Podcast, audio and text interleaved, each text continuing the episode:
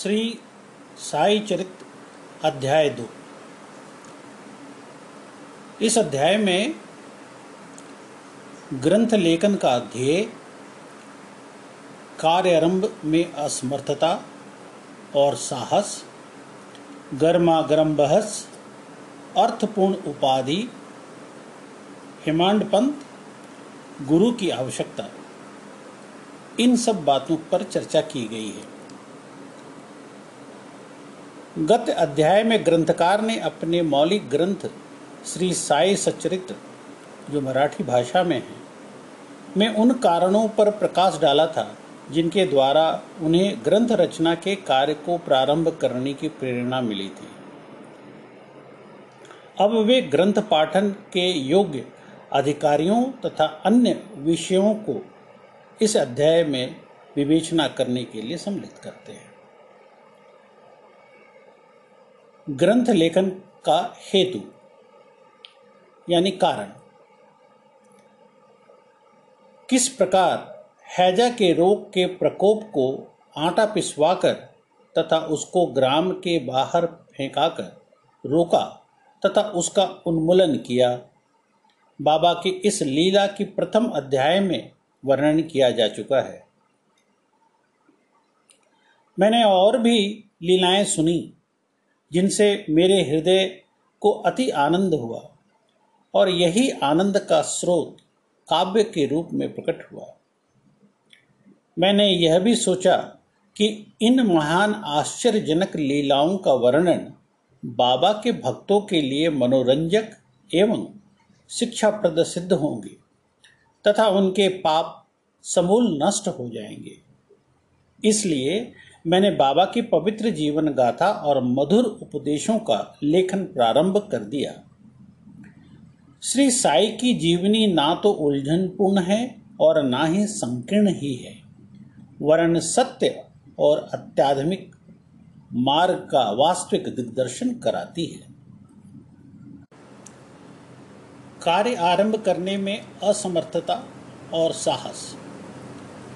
श्री हेमांड पंत को यह विचार आया कि मैं इस कार्य के लिए उपयुक्त पात्र नहीं हूँ। मैं तो अपने परम मित्र की जीवनी से भी भली भांति परिचित नहीं हूँ।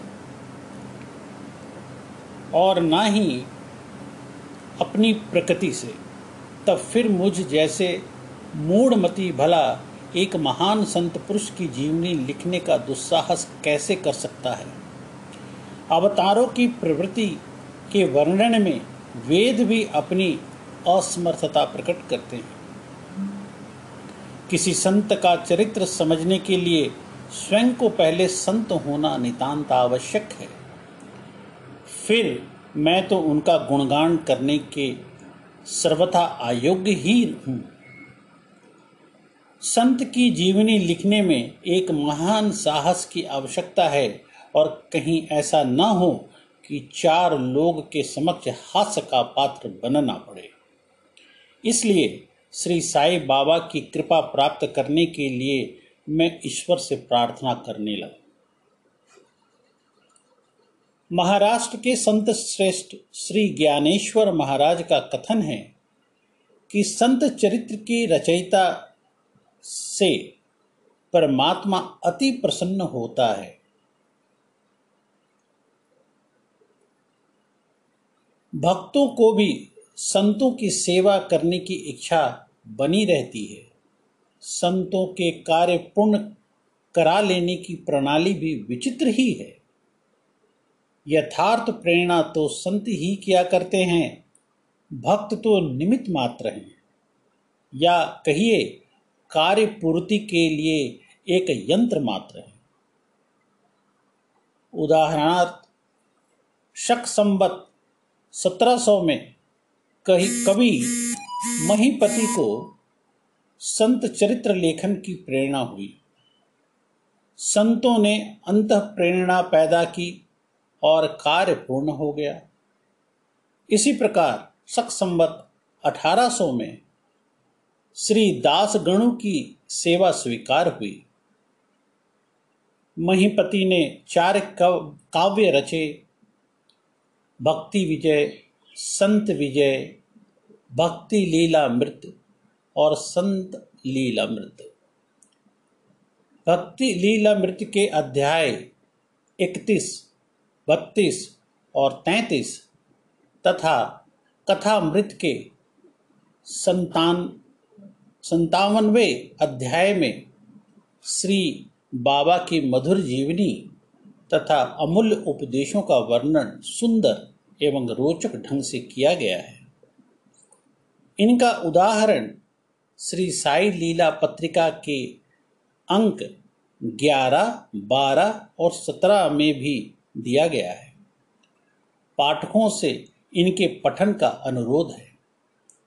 इस प्रकार श्री साई बाबा की अद्भुत लीलाओं का वर्णन एक बहुत सुंदर छोटी सी पुस्तिका श्री साईनाथ भजन माला में किया गया है। इसकी रचना बांद्रा की श्रीमती सावित्री बाई रघुनाथ तंदुलकर ने की है। श्री दासगणु महाराज ने भी साई बाबा पर कई मधुर कविताओं की रचना की है। एक और भक्त, अमीदास भवानी मेहता ने भी बाबा की कुछ कथाओं को गुजराती में प्रकाशित किया है। साई प्रभा नामक पत्रिका में भी कुछ लीलाएँ शिरडी के दक्षिण भिक्षा संस्थान द्वारा प्रकाशित की गई है। अब प्रश्न यह उठता है कि जब श्री साईनाथ महाराज के जीवन पर प्रकाश डालने वाले इतने साहित्य उपलब्ध हैं, फिर और एक ग्रंथ साई सचरित रचने की आवश्यकता ही कहाँ पैदा होती है? इसका उत्तर केवल यही है कि श्री साई बाबा की जीवनी सागर के सदृश अघार विस्तृत और यथार्थ है। यदि उसमें गहरा गोता लगाया जाए तो ज्ञान की भक्ति रूपी अमूल्य रत्नों की सहज ही प्राप्ति हो सकती है। जिनसे मुमुक्षुओं को बहुत ही लाभ होगा। श्री साई बाबा की जीवनी, उनके दृष्टांत एवं उपदेश महान आश्चर्य से परिपूर्ण है। दुख और दुर्भाग्यग्रस्त मानवों को इनसे शांति और सुख प्राप्त होगा, तथा लोक व परलोक में श्रेयस की प्राप्ति होगी। यदि श्री साई बाबा के उपदेशों का, जो कि एक वैदिक शिक्षा के समान ही मनोरंजक और शिक्षाप्रद है ध्यान पूर्वक श्रवण और मनन किया जाए तो भक्तों को अपने मनोवांछित फल की प्राप्ति हो जाएगी। अर्थात, ब्रह्मा से अभिन्नता, अष्टांग योग की सिद्ध और समाधि, आनंद आदि की प्राप्ति सरलता से हो जाएगी। यह सोचकर ही मैंने चरित्र की कथाओं को संकलित करने का काम प्रारंभ किया। साथ ही यह विचार भी आया कि मेरे लिए सबसे उत्तम साधना भी केवल यही है। जो भोले भाले प्राणी श्री साई बाबा के दर्शन से अपने नेत्र सफल करने में वंचित रहे, उन्हें यह चरित्र अति आनंददायक प्रतीत होगा।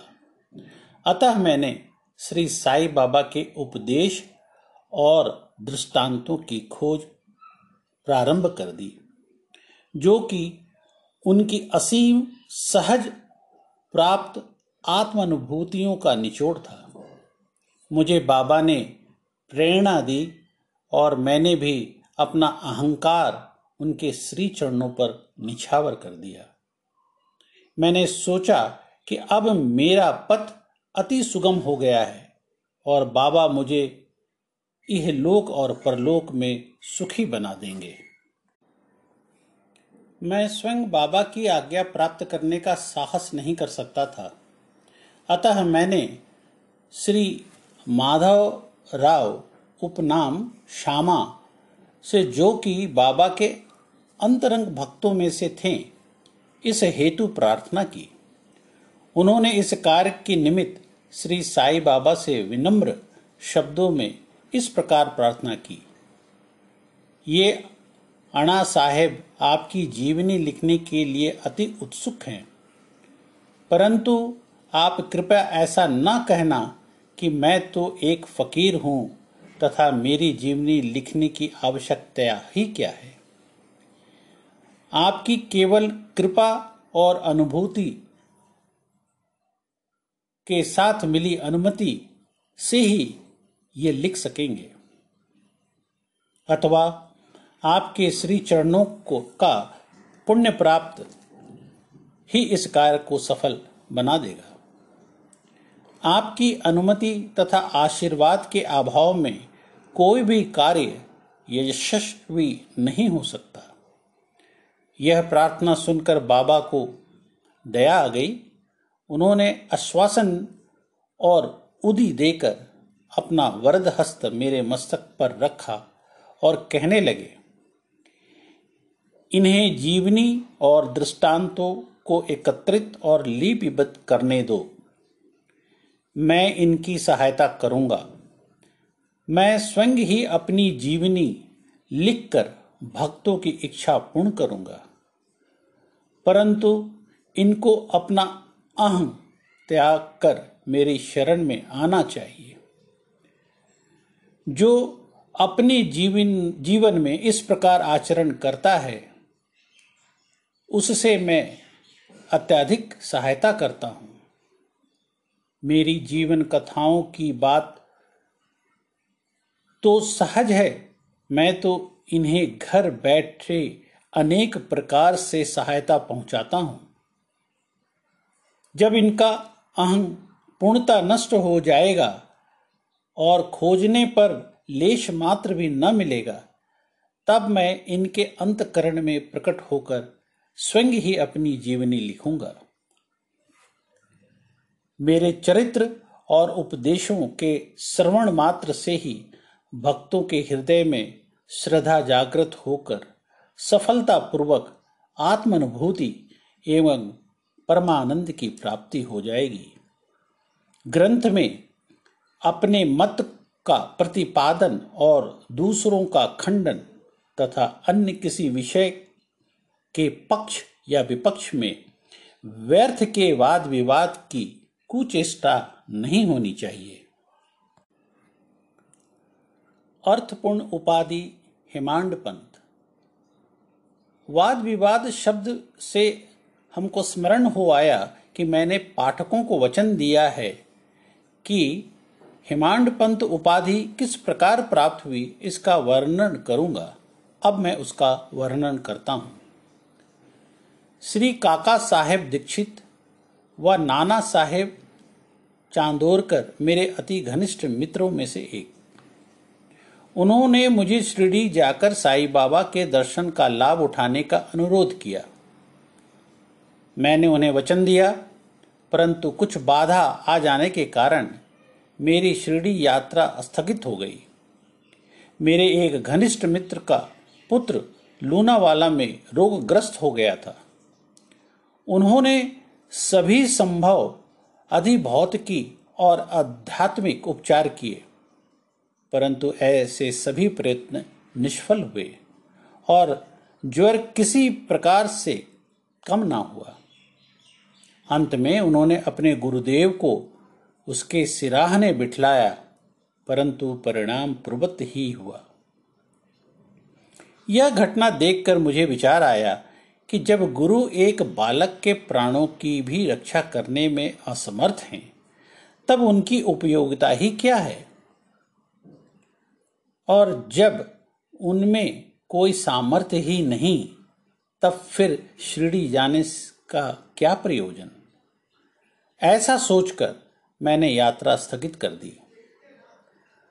परंतु जो होनहार है, वह तो होकर ही रहेगा, और वह इस प्रकार हुआ। प्रांताधिकारी नाना साहेब चंदोरकर बसई के दौरे पर जा रहे थे। वे ठाणा में दादर पहुँचे, तथा बसई जाने वाली गाड़ी की प्रतीक्षा कर रहे थे। उसी समय बांद्रा लोकल आ पहुँची। जिसमें बैठकर वे बांद्रा पहुँचे तथा शिरडी यात्रा स्थगित करने के लिए मुझे आड़े हाथ लिया। नाना साहेब का तर्क मुझे उचित तथा सुखदायी प्रतीत हुआ और इसके फलस्वरूप मैंने उसी रात्रि शिरडी जाने का निश्चय किया और सामान बांधकर शिरडी को प्रस्थान कर लिया। मैंने सीधे दादर जाकर वहाँ से मनमाड़ की गाड़ी पकड़ने का कार्यक्रम बनाया। एक निश्चय के अनुसार मैंने दादर जाने वाली गाड़ी के डिब्बे में प्रवेश किया।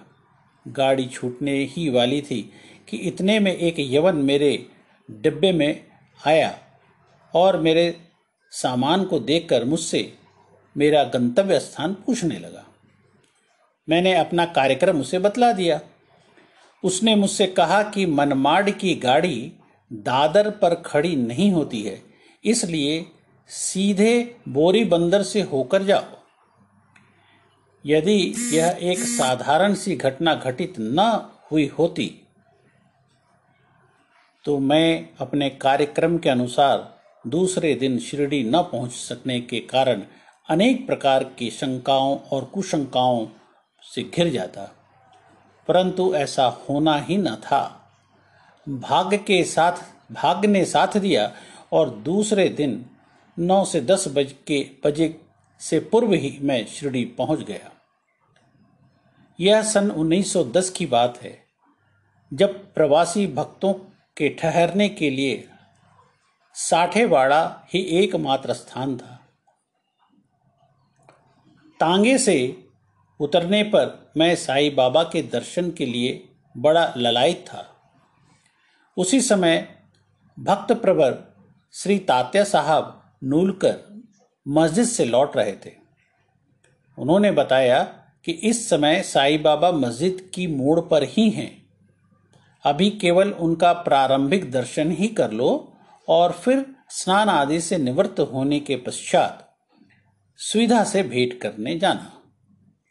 यह सुनते ही मैं दौड़ कर गया और बाबा की चरण वंदना की। मेरी प्रसन्नता का परवार न रहा।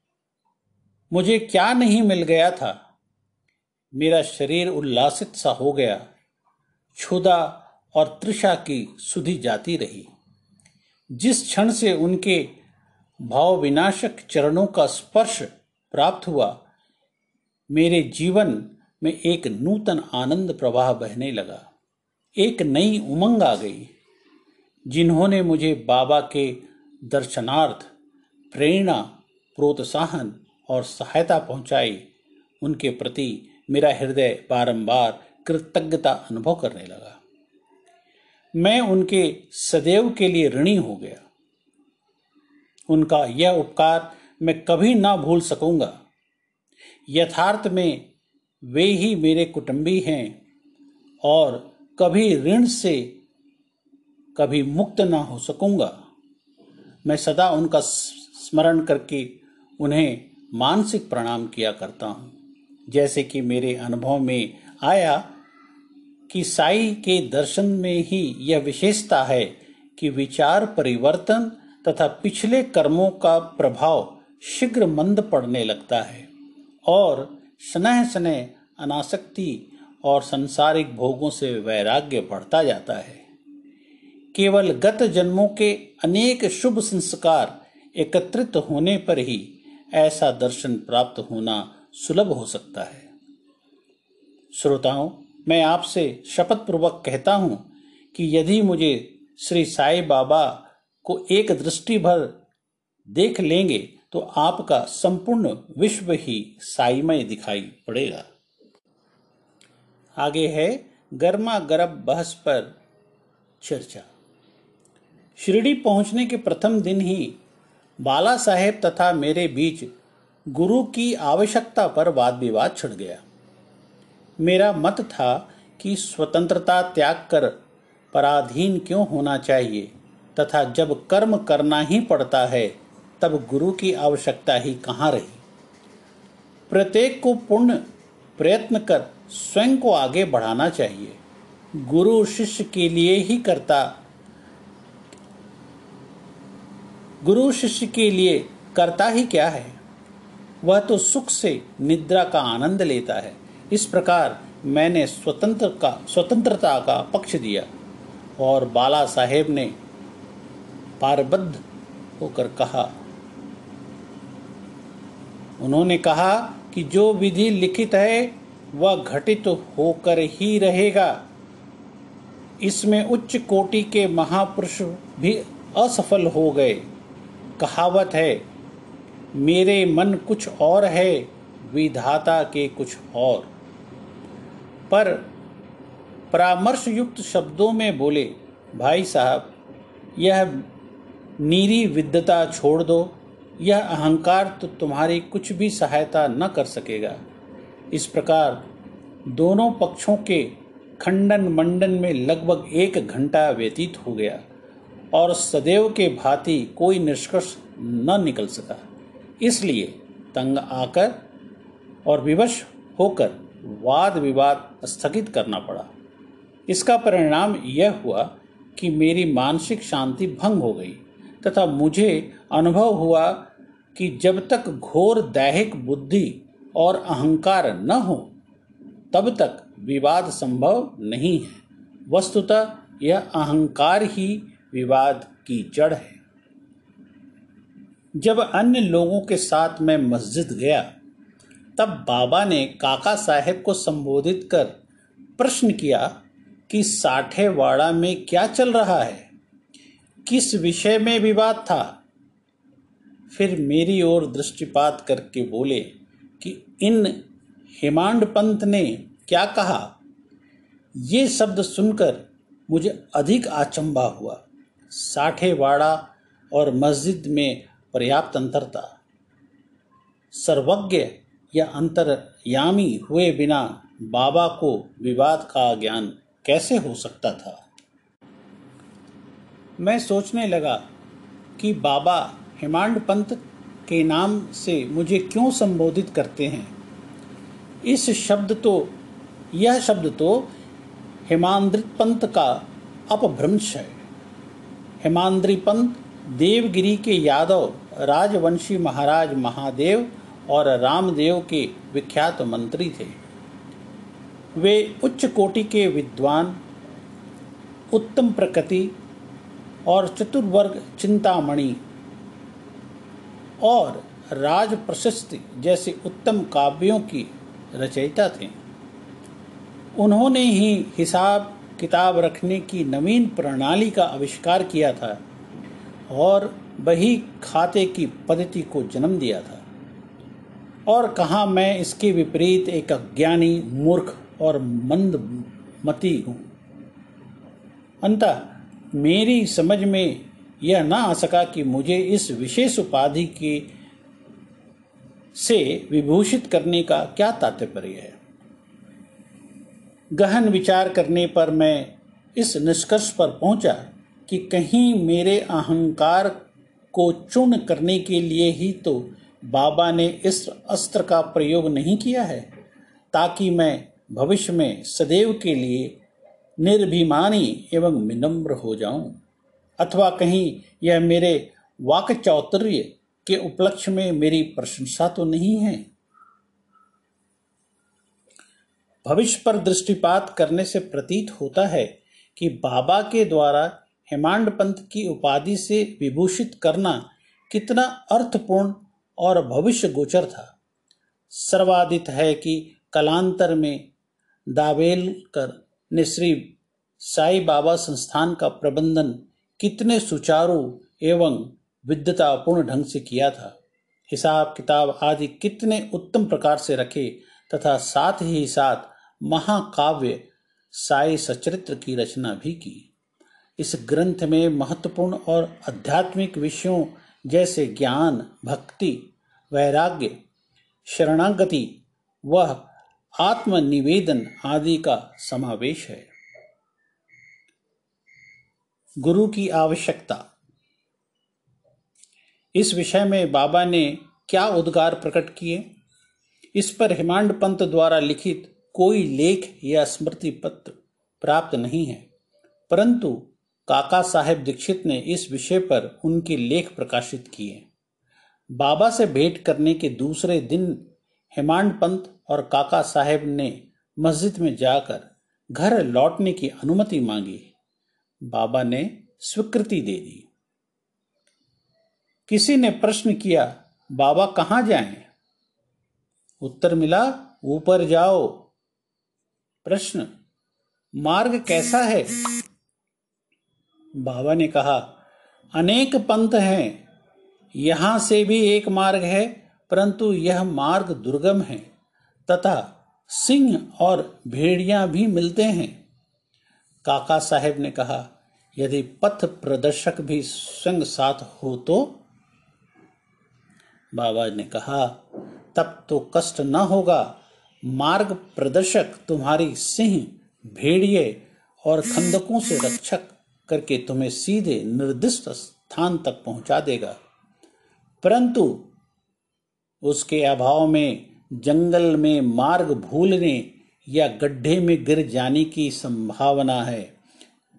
दाबोलकर भी उपयुक्त प्रसंग के अवसर पर वहाँ उपस्थित थे। उन्होंने सोचा कि जो कुछ बाबा कह रहे हैं वह गुरु की आवश्यकता क्यों है, इस प्रश्न का उत्तर है। साई लीला भाग एक, संख्या चार व पृष्ठ सैतालीसवीं के अनुसार।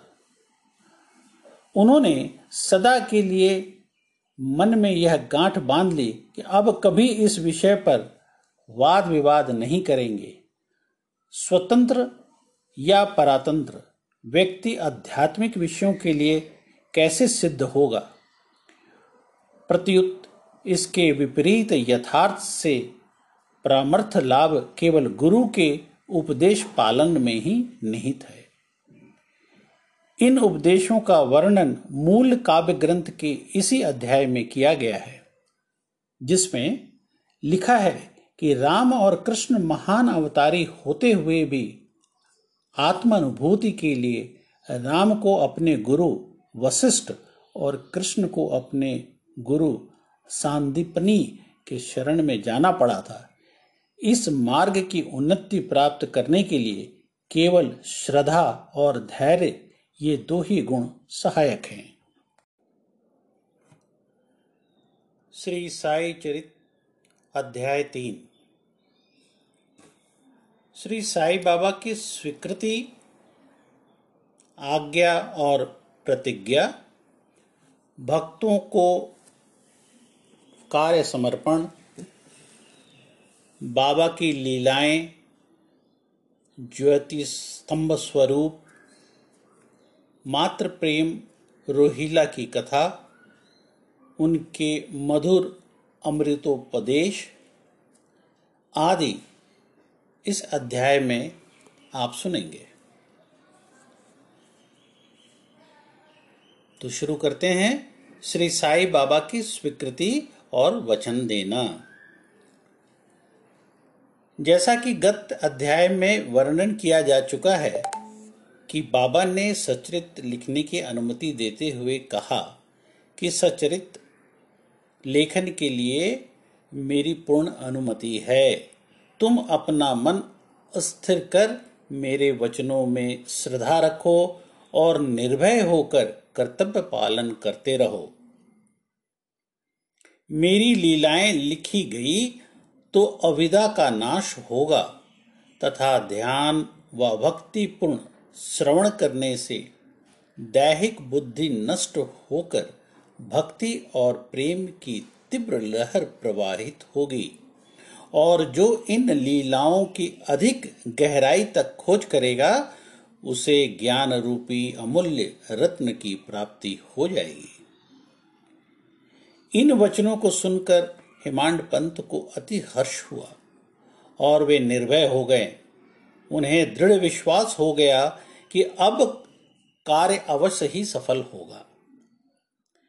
बाबा ने श्यामा की ओर दृष्टिपात कर कहा, जो प्रेम पूर्वक मेरा नाम स्मरण करेगा मैं उसकी समस्त इच्छाएँ पूर्ण कर दूँगा। उसकी भक्ति में उत्तरोत्तर वृद्धि होगी।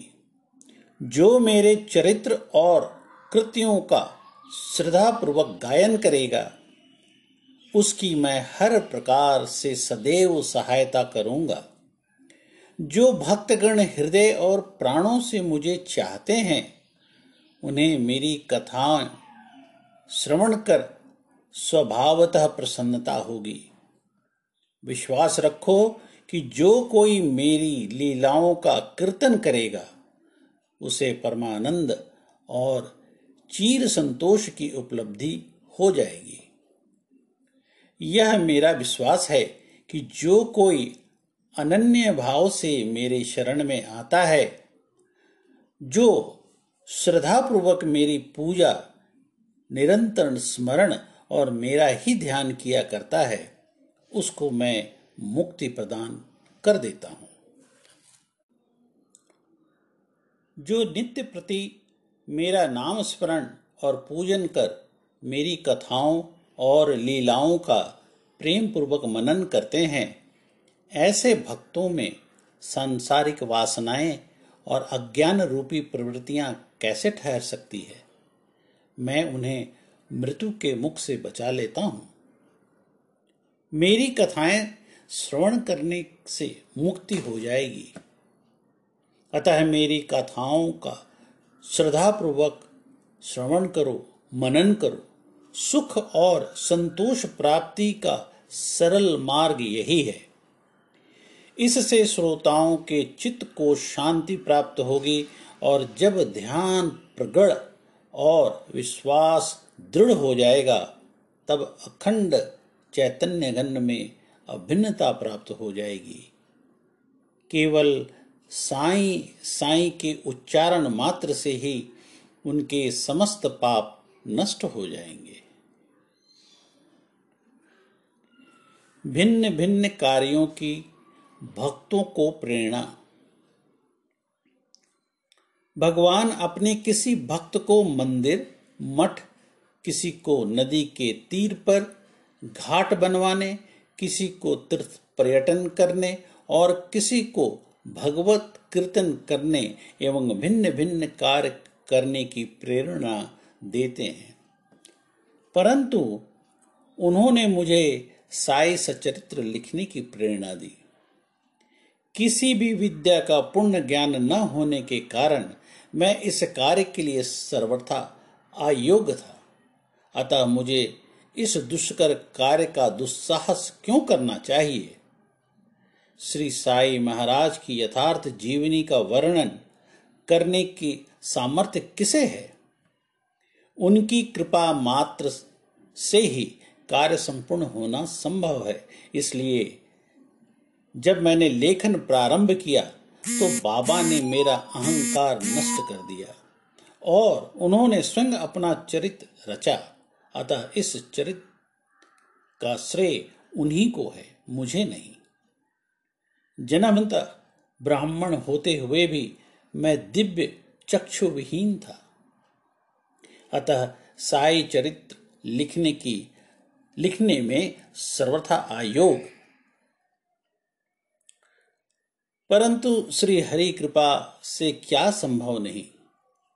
मुख भी वाचल हो जाता है। और पंगु भी गिरी पर चढ़ जाता है। अपनी इच्छा अनुसार कार्य पूर्ण कराने की युक्ति वे ही जाने। हारमोनियम और बंसी को यह आभास कहाँ की ध्वनि कैसे प्रसारित हो रही है, इसका ज्ञान तो वादक को ही है। चंद्रकांत मणि की उत्पत्ति और ज्वार भाटे का रहस्य, मणि अथवा उदधि नहीं, वरना शशि कलाओं के घटने बढ़ने में ही निहित है। बाबा का चरित्र ज्योतिस्तंभ स्वरूप। समुद्र में अनेक स्थानों पर ज्योति स्तंभ इसलिए बनाए जाते हैं कि जिससे नाविकें चट्टानों से और उनसे टकराकर होने वाले दुर्घटनाओं से बचे जाए। और जहाज़ को कोई हानि न पहुँचे। इस भव सागर में श्री साई बाबा का चरित्र ठीक उपयुक्त भांति ही उपयोगी है। वह अमृत से भी अति मधुर और सांसारिक पथ को सुगम बनाने वाला है।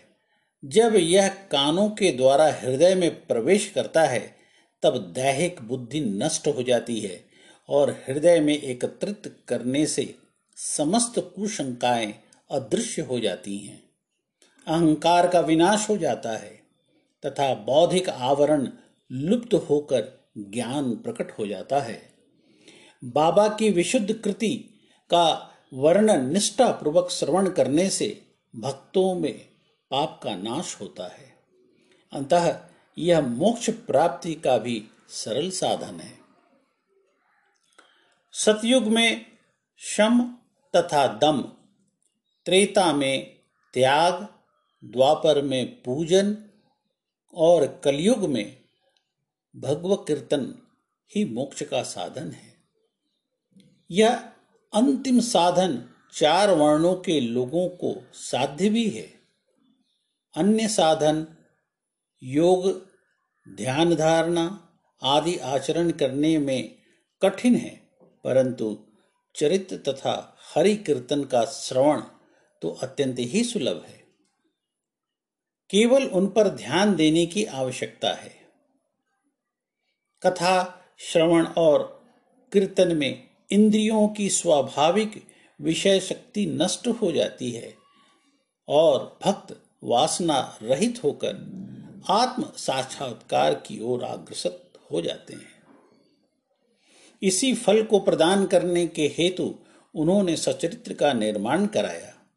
भक्तगण अब सरलता पूर्वक चरित्र का अवलोकन करें और साथ ही साथ उनके मनोहर स्वरूप का ध्यान कर गुरु और भगवत भक्ति के अधिकारी बने तथा निष्काम होकर आत्म साक्षात्कार को प्राप्त हों। साई चरित्र का सफलतापूर्वक संपूर्ण होना यह साई महिमा ही समझे। हमें तो केवल एक निमित्त मात्र ही बनाया गया था। मात्र प्रेम। गाय का अपने बछड़े पर प्रेम सर्वविदित है। इसके स्तन सदैव दुग्ध से पूर्ण रहते हैं और जब भूखा बछड़ा स्तन की ओर दौड़कर आता है, दुग्ध की धारा स्वतः प्रवाहित होने लगती है। उसी प्रकार माता भी अपने बच्चों की आवश्यकता का पहले से ही ध्यान रखती है और ठीक समय पर स्तनपान कराती है। वह बालक का श्रृंगार उत्तम ढंग से करती है, परंतु बालक को इसका कोई मान नहीं होता। बालक के सुंदर श्रृंगार आदि को देखकर माता के हर्ष का पारावार नहीं रहता। माता का प्रेम विचित्र, असाधारण और निस्वार्थ है। जिसकी कोई उपमा नहीं है, ठीक उसी प्रकार सदगुरु का प्रेम अपने शिष्य पर होता है।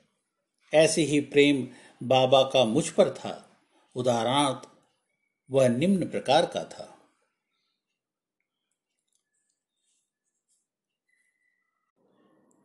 सन 1916 में जब मैंने नौकरी से अवकाश ग्रहण किया, जो पेंशन मुझे मिलती थी, वह मेरे कुटुंब के निर्वाह के लिए अपर्याप्त थी। उसी वर्ष की गुरु पूर्णिमा के दिवस मैं अन्य भक्तों के साथ शिरडी गया। वहाँ अण्णा चिंचणीकर ने स्वतः ही मेरे लिए बाबा से इस प्रकार की प्रार्थना की। इनके ऊपर कृपा करो। जो पेंशन इन्हें मिलती है वह निर्वाह योग्य नहीं है। कुटुंब की वृद्धि हो रही है। कृपया और कोई नौकरी दिला दीजिए, ताकि इनकी चिंताएँ दूर हो जाए और ये सुखपूर्वक रहें। बाबा ने उत्तर दिया, इन्हें नौकरी मिल जाएगी, परंतु अब इन्हें मेरी सेवा में ही आनंद लेना चाहिए। इनकी इच्छाएँ सदैव पूर्ण होंगी। इन्हें अपना ध्यान मेरी ओर आकर्षित कर आधार्मिक तथा दुष्ट जनों की संगति से दूर हो जाना चाहिए। इन्हें सबसे दया और नम्रता का वर्ताव और अंतकरण से मेरी उपासना करनी चाहिए। यदि ये इस प्रकार आचरण कर सके तो नित्यानंद के अधिकारी हो जाएँगे। रोहिला की कथा। यह कथा श्री साई बाबा के समस्त प्राणियों पर समान प्रेम की सूचक है। एक समय रोहिला जाति का एक मनुष्य शिरडी में आया। वह ऊँचा, पूरा, सुदृढ़ एवं सुगठित शरीर का था। बाबा के प्रेम से मुग्ध होकर वह शिरडी में ही रहने लगा। वह आठों प्रहर अपनी उच्च और कर्कश ध्वनि में कुरान शरीफ के कलमे पढ़ता, अल्लाह अकबर के नारे लगाता। शिरडी के अधिकांश लोग खेतों में दिन भर काम करने के पश्चात जब रात्रि पर लौटते तो रोहिला की कर्कश पुकारें उनका स्वागत करती थी। इस कारण उन्हें रात्रि में विश्राम न मिलता था, जिससे वे अधिक कष्ट और असुविधा अनुभव करने लगे। कई दिनों तक वे स्तब्ध रहे, परंतु जब कष्ट असहनीय हो गया, तब उन्होंने बाबा के समीप जाकर रोहिला को मनाकर इस उत्पात को रोकने की प्रार्थना की। बाबा ने उन लोगों की इस प्रार्थना पर ध्यान दिया। इसके विपरीत गाँव वालों को आड़े हाथों लेते हुए बोले कि वे अपने कार्यों पर ध्यान दें और रोहिला की ओर ध्यान न दें। बाबा ने उनसे कहा कि रोहिला की पत्नी बुरे स्वभाव की है और वह रोहिला को तथा मुझे अधिक कष्ट पहुंचाती है। परंतु वह उसके कलमों के समक्ष उपस्थित होने का साहस करने में असमर्थ है और इसी कारण वह शांति और सुख में है। यथार्थ में रोहिला की कोई पत्नी न थी। बाबा का संकेत केवल कुविचारों की ओर था, अन्य विषयों की अपेक्षा। बाबा प्रार्थना और इस आराधना को महत्व देते थे। अतः उन्होंने रोहिला के पक्ष में समर्थन कर ग्रामवासियों को शांतिपूर्वक थोड़े समय तक उत्पात सहन करने का परामर्श दिया। बाबा के मधुर अमृतो, अमृतोपदेश एक दिन दोपहर की आरती के पश्चात भक्तगण अपने घरों को लौट रहे थे, तब बाबा ने निम्नलिखित अति सुंदर उपदेश दिए। तुम चाहे कहीं भी रहो, जो इच्छा हो, सो करो, परंतु यह सदैव स्मरण रखो कि जो कुछ तुम करते हो, वह सब मुझे ज्ञात है। मैं समस्त प्राणियों का प्रभु और घट घट में व्याप्त हूँ। मेरे ही उदर में समस्त जड़ व चेतना प्राणी समाये हुए हैं। मैं समस्त ब्रह्मांड का नियंत्रण करता व संचालक हूँ। मैं ही उत्पत्ति, स्थिति और संहार करता हूँ। मेरी भक्ति करने वालों को कोई हानि नहीं पहुँचा सकता। मेरे ध्यान की उपेक्षा करने वाला माया के पाश में फंस जाता है। समस्त जंतु, चीटियाँ तथा दृश्यमान, परिवर्तनमान और अस्थाई विश्व मेरे ही स्वरूप हैं।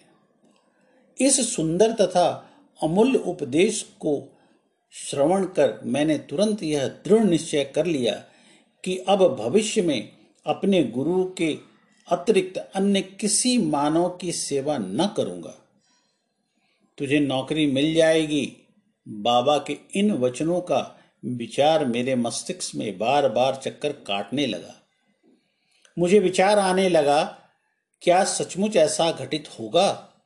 भविष्य की घटनाओं से स्पष्ट है कि बाबा के वचन सत्य निकले और मुझे अल्पकाल के लिए नौकरी मिल गई। इसके पश्चात मैं स्वतंत्र होकर एक चित्त से जीवन पर्यंत बाबा की ही सेवा करता रहा। इस अध्याय को समाप्त करने से पूर्व मेरी श्रोताओं से विनम्र प्रार्थना है कि वे समस्त बाधाएँ, जैसे आलस्य, निद्रा, मन की चंचल, चंचलता व इंद्रिय आसक्ति दूर कर, अपने एक चित्त होकर अपना ध्यान बाबा की लीलाओं की ओर दें और स्वाभाविक प्रेम निर्माण कर भक्ति रहस्य को जाने, तथा अन्य साधनों में व्यर्थ श्रमित न हो। उन्हें केवल एक ही सुगम उपाय का पालन करना चाहिए, वह है श्री साई लीलाओं का श्रवण। इससे उनका अज्ञान नष्ट होकर मोक्ष का द्वार खुल जाएगा, जिस प्रकार अनेक स्थानों में भ्रमण करता हुआ लोभी पुरुष अपने गड़े हुए धन के लिए सतत चिंतन रहता है, उसी प्रकार श्री साई को अपने हृदय में धारण करो। अगले अध्याय में श्री साई बाबा के श्रीडी आगमन का वर्णन होगा। तब तक के लिए जय श्री साई राम।